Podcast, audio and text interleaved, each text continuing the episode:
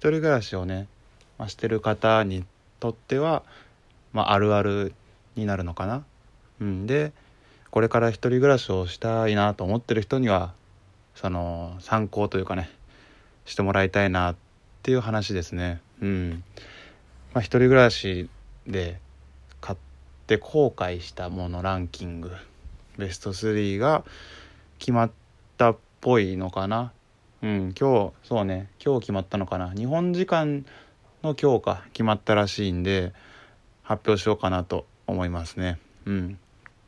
一応僕はどんな人かっていうのを言っとくと、普通の27歳の会社に勤めている中肉中背の一般男性、 BMI は18ぐらいかな。 BMI18 ってやや細いとかでしたっけ。その BMI でいうとやや細いに入ってる人間ですね。そんな人間が一人暮らしをした時に、ついつい買ってしまうんですけど、いらないよねっていうものですね。第3位が塩ですね。塩です。食塩。そうですね。料理する人もいらないと思うんですよね。僕もその料理は時々するんですけど、今の一人暮らしの家に来てもう1年半ぐらいかな経ってるんですけど、塩は本当に1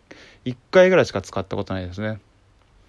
だけど塩ってその最低バッジがね1キロぐらい、そんなないか500グラムぐらいじゃないですか。絶対あんな使わないんですよね。もうその絶対余ることがもう見えてるんで、買わなきゃよかったなと思ってます。これは料理する人しない人で分かれるのかもしれないですけど、わりかし料理するなと、ガチじゃなくてですよ、日々の、土日にちょっとまとめて作ったりとか、その程度の人からすると塩はいらないです。じゃあ第2位。第2位は砂糖です。これねちょっと理由わかるかな、なんでって思うかもしれないですけど、砂糖はあんま使わないんですよね。これ料理する人もあんま使わないんですよ。僕も時々料理するんですけど、つってもそのあれですよ、日々のご飯というかね、土日にドカッと作るとかそういうぐらいなんで、そんな趣味ではないんですけど、それ時々料理するよっていう人を分かってもらえると思いますね。砂糖使わないですよね。もうめんつゆとかで味付けて、砂糖をね使う料理なんかしませんからね、基本。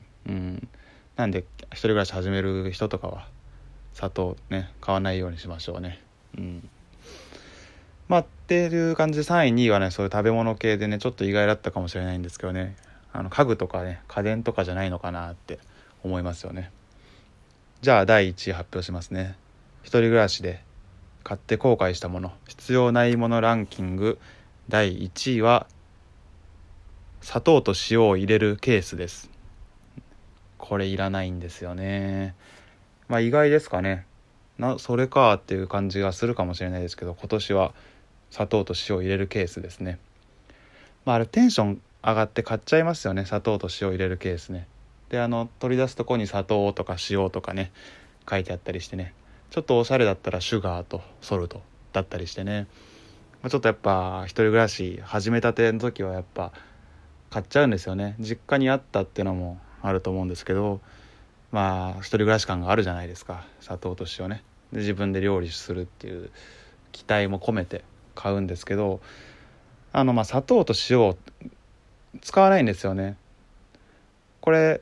そっか意外かもしれないですけど、砂糖と塩って使わないんですよ。結構料理するよって人もね